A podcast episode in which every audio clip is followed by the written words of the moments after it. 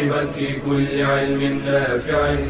ينمو العلم ويتقدم بتقنياته ومجالاته ومعه نطور أدواتنا في تقديم العلم الشرعي. أكاديمية زاد. زاد أكاديمية ينبوعها. صاف صاف ليروي غلة الظمآن. وتعلم اللغة الفصيحة ورعاها بطريف أسلوب وحسن بيان. بشرى لنا زاد أكاديمية للعلم كالأزهار في البستان. بسم الله الرحمن الرحيم. الحمد لله رب العالمين والصلاة والسلام على أشرف الأنبياء والمرسلين سيدنا محمد وعلى آله وصحبه أجمعين. مرحبا بكم أيها الإخوة والأخوات في هذا الدرس الثاني والعشرين من دروس اللغة العربية في أكاديمية زاد. درسنا سيكون استكمالا للدرس السابق في الحديث عن حروف الجر. تحدثنا في الدرس السابق عن المقصود بحروف الجر ولماذا سميت حروف الجر وذكرنا هذه الحروف وتحدثنا عن معاني هذه الحروف. اليوم نواصل الحديث عن هذه الحروف فنتحدث عن عمل هذه الحروف وتعلقها وبعض أحكامها. عمل هذه الحروف كما هو معروف من اسمها عملها الجر فيكون ما بعدها مجرورا. فيكون ما بعدها مجرورا. طيب إذا كان معربا فستظهر هذه العلامة. إما أن تكون الكسرة وإما أن تكون الياء وإما أن تكون الفتحة. فقد يكون مجرورا بالكسرة ذهبت إلى المسجد وقد يكون آه، مجرورا بالياء سلمت على المصلين. سلمت على المصلين وقد يكون مجرورا بالفتحة. هو مجرور لكنه مجرور بالفتحة. وذلك في الممنوع من الصرف. كما لو قلت صليت في مساجد كثيرة في مساجد كثيرة. فمساجد هنا اسم مجرور وعلامة جره الفتحة لأنه ممنوع من الصرف. وقد يكون ما بعد هذه الأسماء مبنيا فلا يتغير آخره لكنه في محل جر لكنه في محل جر. آه سلمت على الذي سلم عليك على الذي. فالذي هنا اسم موصول مبني. سلمت على هذا سلمت على هذا. فهذا آه، اسم إشارة مبني أيضا. آه، سلمت عليك عليك. فالكاف هنا ضمير آه، في محل جر بحرف الجر. فإذا الأسماء المبنية كما هو معلوم تكون العلامة فيها آه، يعني ليس هناك علامة وإنما هو مبني وهو في محل آه، في محل جر في محل جر. وقد لا تظهر في الأسماء المعربة إذا كان آخرها الفا مثلا. آه، فقلت سلمت على مصطفى. على مصطفى. فمصطفى هنا اسم مجرور لكن علامة الجر ليست ظاهرة بل هي مقدرة بل هي مقدرة. طيب الجار والمجرور. الآن عندنا حرف الجر نسميه الجار والاسم الذي بعده نسميه المجرور. الجار والمجرور دائما يحتاجان إلى متعلق يتعلقان به متعلق يتعلقان به. وهو ما ما وهو الفعل أو ما في معنى الفعل يتعلقان به. لا بد أن يتعلقان بمتعلق لا بد أن يتعلقان بمتعلق. هذا التعلق مرتبط بالمعنى مرتبط بالمعنى. آه، لأن آه، الجار والمجرور هما في الأصل مع يعني في في الأصل في موضع المفعول به. فحينما أقول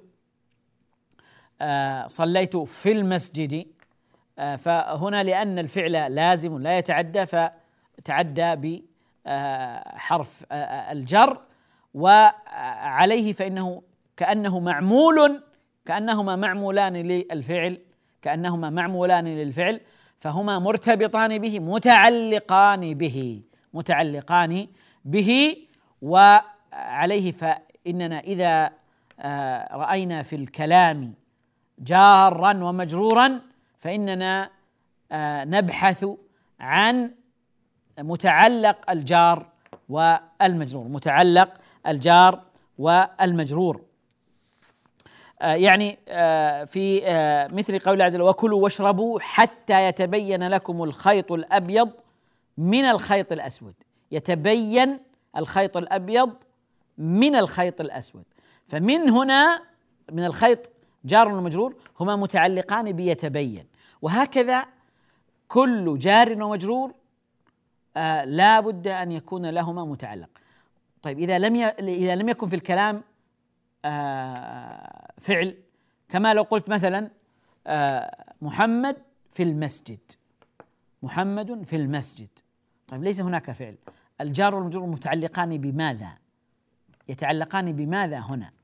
فهنا آه لا بد من تقدير الخبر محمد مستقر في المسجد كائن في المسجد. استقر في المسجد وهكذا. فنقدر له آه، متعلقا لا بد أن نقدر له متعلقا. فإذا الجار والمجرور لا بد أن يتعلقان. ف ولذلك الإعراب الصحيح حينما نقول محمد في المسجد نقول محمد مبتدأ مرفوع. وفي المسجد جار ومجرور متعلقان بخبر مقدر بخبر محذوف. تقديره محمد كائن في المسجد. كائن في المسجد. هذا هو الإعراب الأدق والأصح. لأن الجار والمجرور لا بد لهما من متعلق. لا بد لهما من متعلق. لارتباط المعنى ولحاجة آه، الجار المجرور إلى آه، يعني هذا العامل أو هذا المتعلق المتعلق آه، به. هذا اذا آه، أمر مهم جدا وهو معرفة محاولة دائما في في الجمل معرفة هذا الجار المجرور متعلق بماذا؟ متعلق آه، بماذا؟ آه، مسألة أخرى قد يأتينا في الكلام أفعال يمكن أن تتعدى بهذا الحرف ويمكن أن تتعدى بحرف آخر. يعني يمكن أن يأتي بعدها بعد هذا الفعل. حرف جار حرف أحد حروف الجر. ويمكن أن يأتي حرف آخر. وقد يأتيان ولكل واحد معنى مختلف. يعني مثلا حينما أقول دعوت له دعوت له يختلف المعنى تماما فيما لو قلت دعوت عليه فصار في الضد. دعوت عليه. فإذا دعوت له غير دعوت عليه.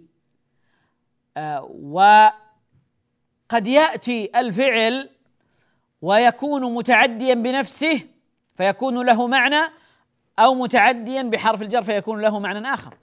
كما لو قلت مثلا دعوته دعوته دعوت فلانا دعوت آه، خالدا دعوت خالدا. هنا تعدى بنفسه وله معنى يعني ناديته آه، طلبت منه أن يأتي آه، قدمت له دعوة.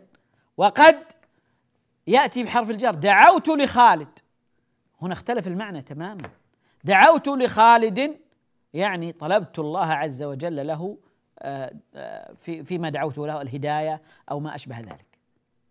وقد يقول دعوت عليه فيكون المعنى مختلفا تماما فاذا آه، قد يتعدى الفعل بنفسه أو يتعدى بحرف فيكون المعنى مختلفا وقد يتعدى بحرف آخر فيكون معنى ثالثا فاصل أيها الإخوة ثم نواصل الحديث بإذن الله. بشرى لنا أكاديمية للعلم كالأزهار في البستان.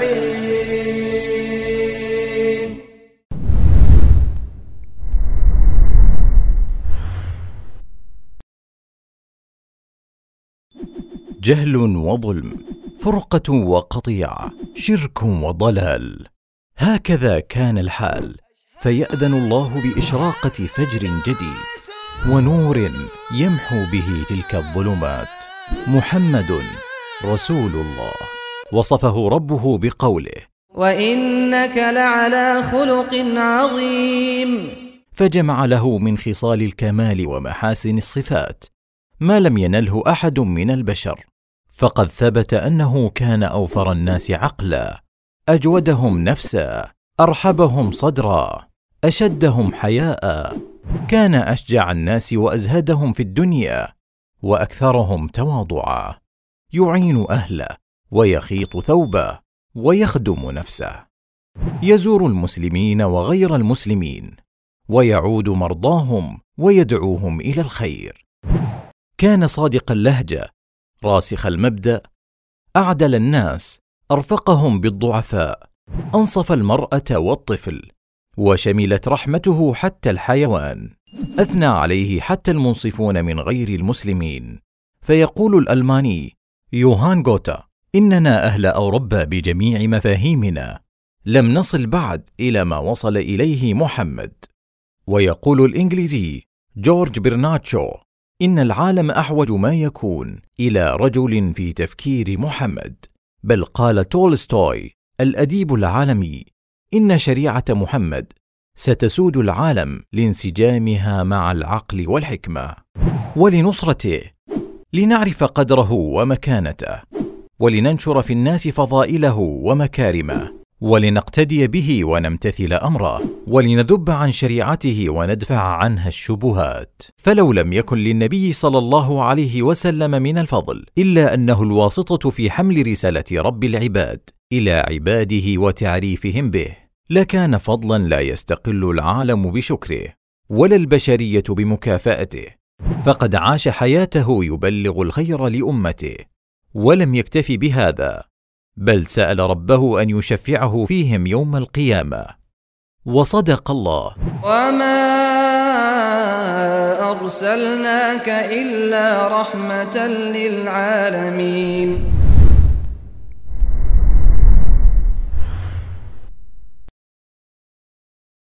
بشرى لنا زاد اكاديميه للعلم كالازهار في البستان. بسم الله الرحمن الرحيم. نواصل الكلام أيها الإخوة عن آه، حروف الجر. ذكرنا قبل الفاصل أن بعض الأفعال قد تأتي متعدية وقد تأتي متعدية بنفسها وقد تأتي متعدية بحرف الجر. فيكون لهذا معنى ولذاك معنى آخر. آه، هناك بعض الأفعال قد تتعدى بحرفين. فإذا تعدت بهذا الحرف كان لها معنى وإذا تعدت بالحرف الآخر كان لها معنى آخر.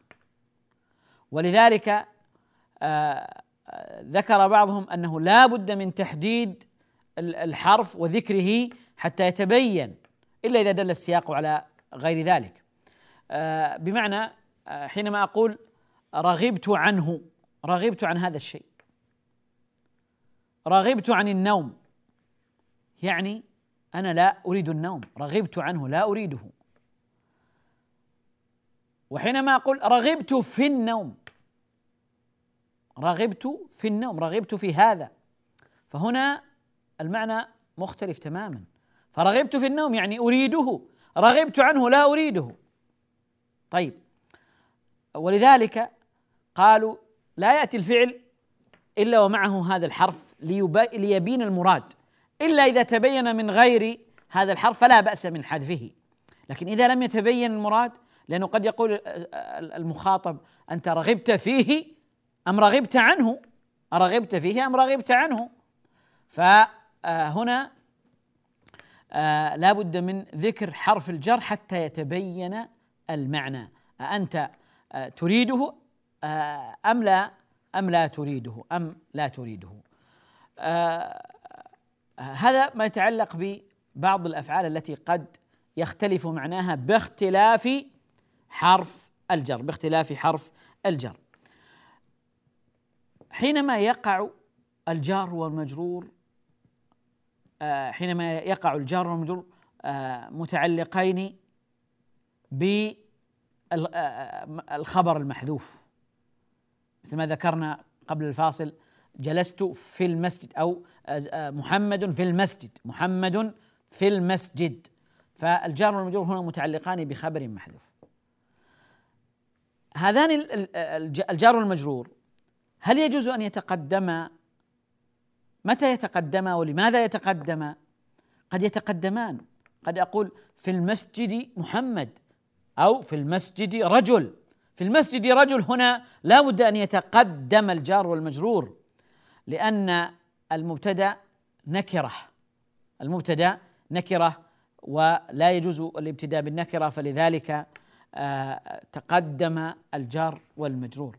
وهذا وهذه المسألة هي في كتب النحاة في باب الخبر في باب المبتدأ والخبر وتقديم الخبر على المبتدأ وتقديم المبتدأ على الخبر. فهي تدرس هناك في الأصل آه، ولا تدرس في في الغالب لا تدرس في آه، باب حرف حروف الجر لأن آه، تعلقها بالخبر وارتباطها بالخبر أقوى وأكثر.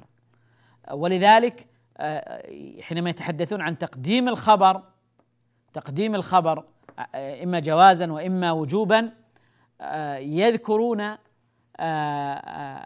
معه الجار والمجرور إذا إذا تعلقا بالخبر. الجار والمجرور إذا تعلقا بالخبر.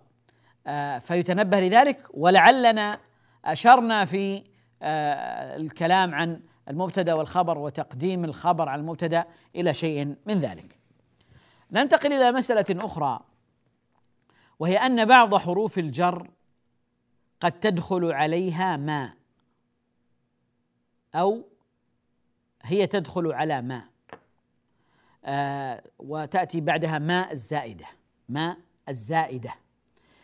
آه مثل قول الله عز وجل مما خطيئاتهم عما قليل ليصبحن نادمين فبما رحمة من الله لنت لهم. هذه الحروف جاءت بعدها ما الزائدة. يعني آه هي لتأكيد المعنى لكنها يقصد أنها ليست موصولة وليست لها دلالة آه مختصة. طيب ما العمل؟ هل دخول ماء هذا دخول ماء هذه هذه الكلمة أو هذا الحرف دخول ماء على الحرف هل يلغي عمل حروف الجر؟ ما هو عمل حروف الجر؟ عمل حروف الجر أنها تعمل فيما بعدها الجر فيكون الاسم بعدها مجرورا. طيب إذا جاءت ما بين هذا الحرف وبين الاسم المجرور فهل توقف العمل؟ هل تكف هذه الحروف عن العمل؟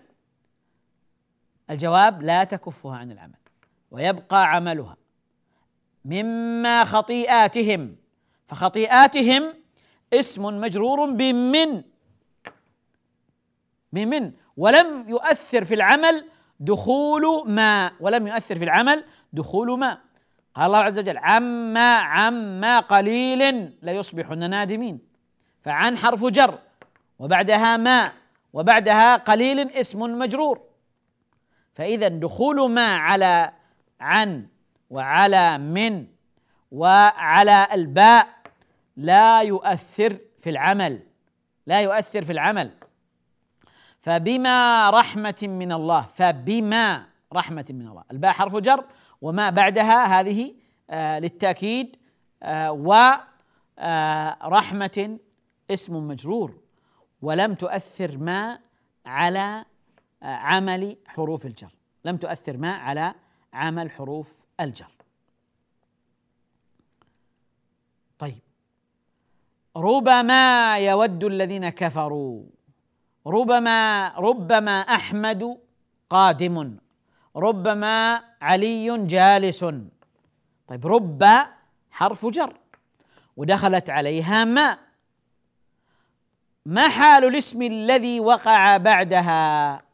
ربما أحمد قادم ربما علي جالس. هل بقيت رب على عملها في الجر؟ لا. هنا رب رب أصبحت مكفوفة عن العمل فهي فهي لا تجر هنا. طيب ما الفرق بين رب وبين بقية الحروف؟ بين عن ومن والباء التي إذا دخلت عليها ما لا تكفها عن العمل بل يستمر عمل هذه الحروف. أما رب فإذا دخلت ما فإنها لا فإنها لا تعمل وتكفها عن العمل. هنا أشير إلى قضية مهمة جدا آه، استنبطها العلماء حينما استقرأوا آه، حروف آه، الحروف كلها وجدوا أن الحروف على قسمين حروف عاملة وحروف غير عاملة. ووجدوا أن الحروف العاملة هي الحروف التي تكون مختصة. ما معنى مختصة؟ يعني هناك حروف لا تدخل إلا على الأسماء فقط. لا تدخل على الأسماء وعلى الأفعال. إنما هي خاصة بالدخول على الأسماء فقط. وهناك حروف خاصة مختصة بالدخول على الأفعال فقط. لا تدخل على الأسماء. مثل لم فهي تدخل على الفعل المضارع فقط ولا تدخل على الأسماء. فاذا عندنا حروف مختصة بالأسماء وحروف مختصة بالأفعال. وعندنا حروف مشتركة غير مختصة. يقولون غير مختصة. ما معنى غير مختصة؟ يعني آه تدخل على الأسماء وتدخل على الأفعال. ما الفرق بين هذه الحروف في العمل؟ المختصة بالأسماء المختصة بالأفعال المشتركة التي تدخل على الأسماء والأفعال. ما حالها في العمل؟ أتعمل أم لا تعمل؟ الجواب سيكون إن شاء الله بعد الفاصل. بشرى لنا أكاديمية للعلم كالأزهار في البستان.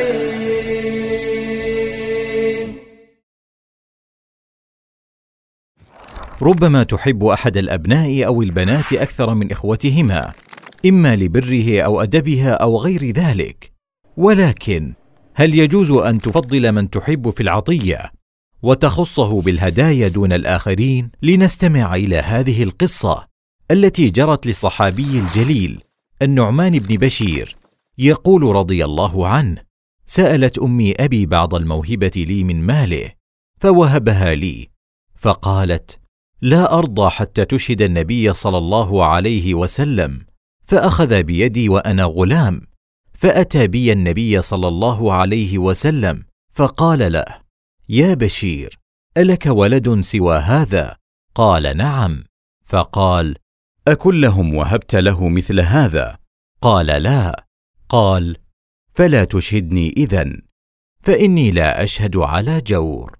ففي هذا الحديث تحذير من تفضيل أحد الأبناء على إخوته وأنه من الجور والظلم ولم يفرق بين الذكر والأنثى وذلك لما يؤدي إليه من الكراهية والنفور بينهم.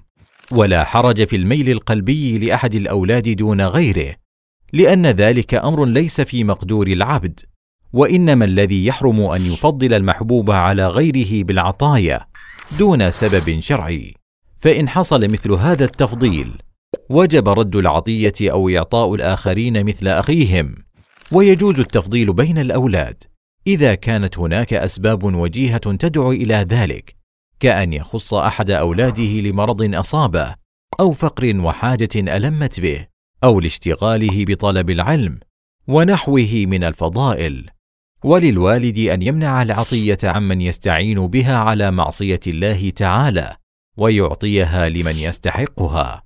قال تعالى وتعاونوا على البر والتقوى ولا تعاونوا على الإثم والعدوان واتقوا الله إن الله شديد العقاب.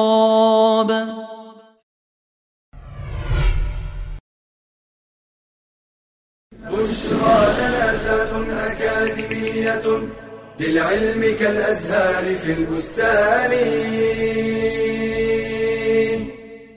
بسم الله الرحمن الرحيم.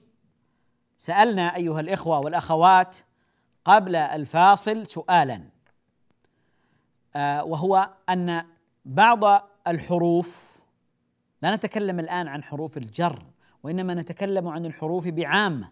بعض الحروف مختص بالدخول على الأسماء مثل حروف الجر. وبعض الحروف مختص بالدخول على الأفعال لا يدخل إلا على الأفعال مثل لم وإن الشرطية وما أشبه ذلك. وهناك بعض الحروف تدخل على الأسماء وتدخل على الأفعال يعني غير مختصة. مثل مثلا هل حرف الاستفهام. طيب اذا عندنا ثلاثة أقسام. قسم مختص بالأسماء وقسم مختص بالأفعال وقسم مختص أو قسم غير مختص يدخل على الأسماء والأفعال. أي هذه الأنواع يعمل؟ ما هو هل هي عاملة أو غير عاملة؟ متى تعمل؟ الجواب المختصة بالأسماء تعمل.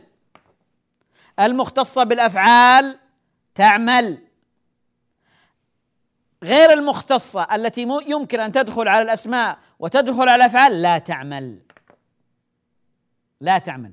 اذا لو سألنا سؤالا متى يعمل الحرف في العربية؟ الجواب باختصار إذا كان ماذا تقولون؟ إذا كان ماذا؟ إذا كان مختصا. فإذا اختص بالأسماء عمل فيها. وإذا اختص بالأفعال عمل فيها.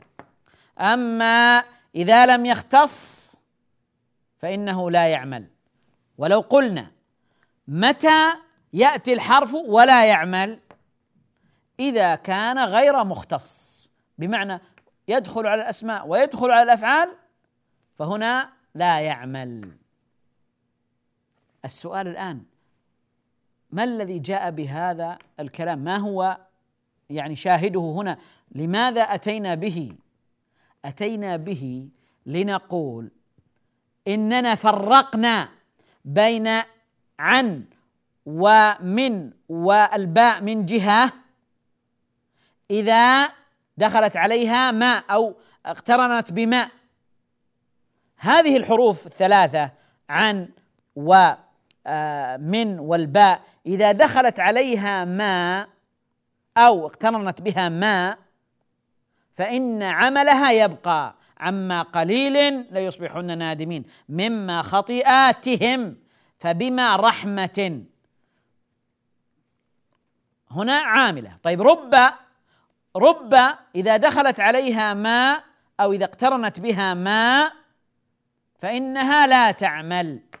لماذا قلنا في رب إذا دخل إذا اقترنت بها ماء لا تعمل. وقلنا في الحروف الثلاثة إذا دخلت عليها أو اقترنت بها ماء تعمل.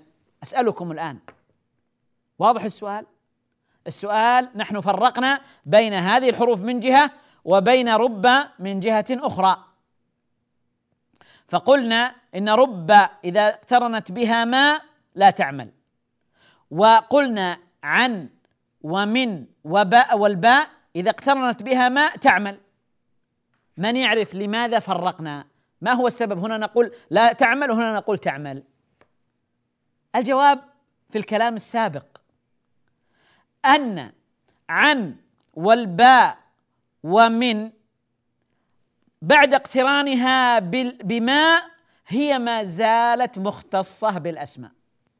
لم يتغير حالها من حيث الاختصاص وعدمه.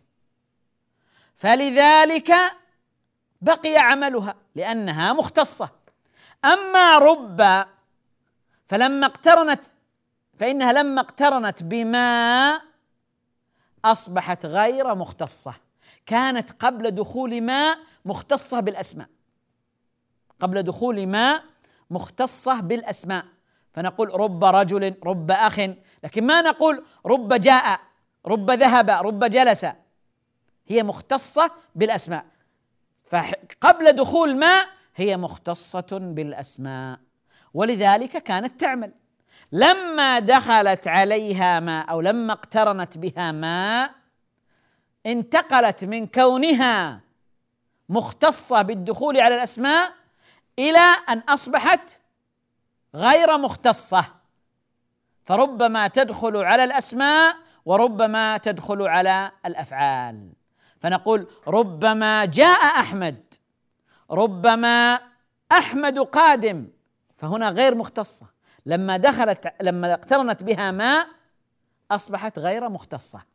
فهي مضطردة مع القاعدة التي ذكرناها سلفا من أن الحروف إذا آه، كانت مختصة عملت وإذا كانت غير مختصة لا تعمل. وبناء عليه رب بدون ما مختصة فهي عاملة. ربما غير مختصة فاذا هي غير عاملة.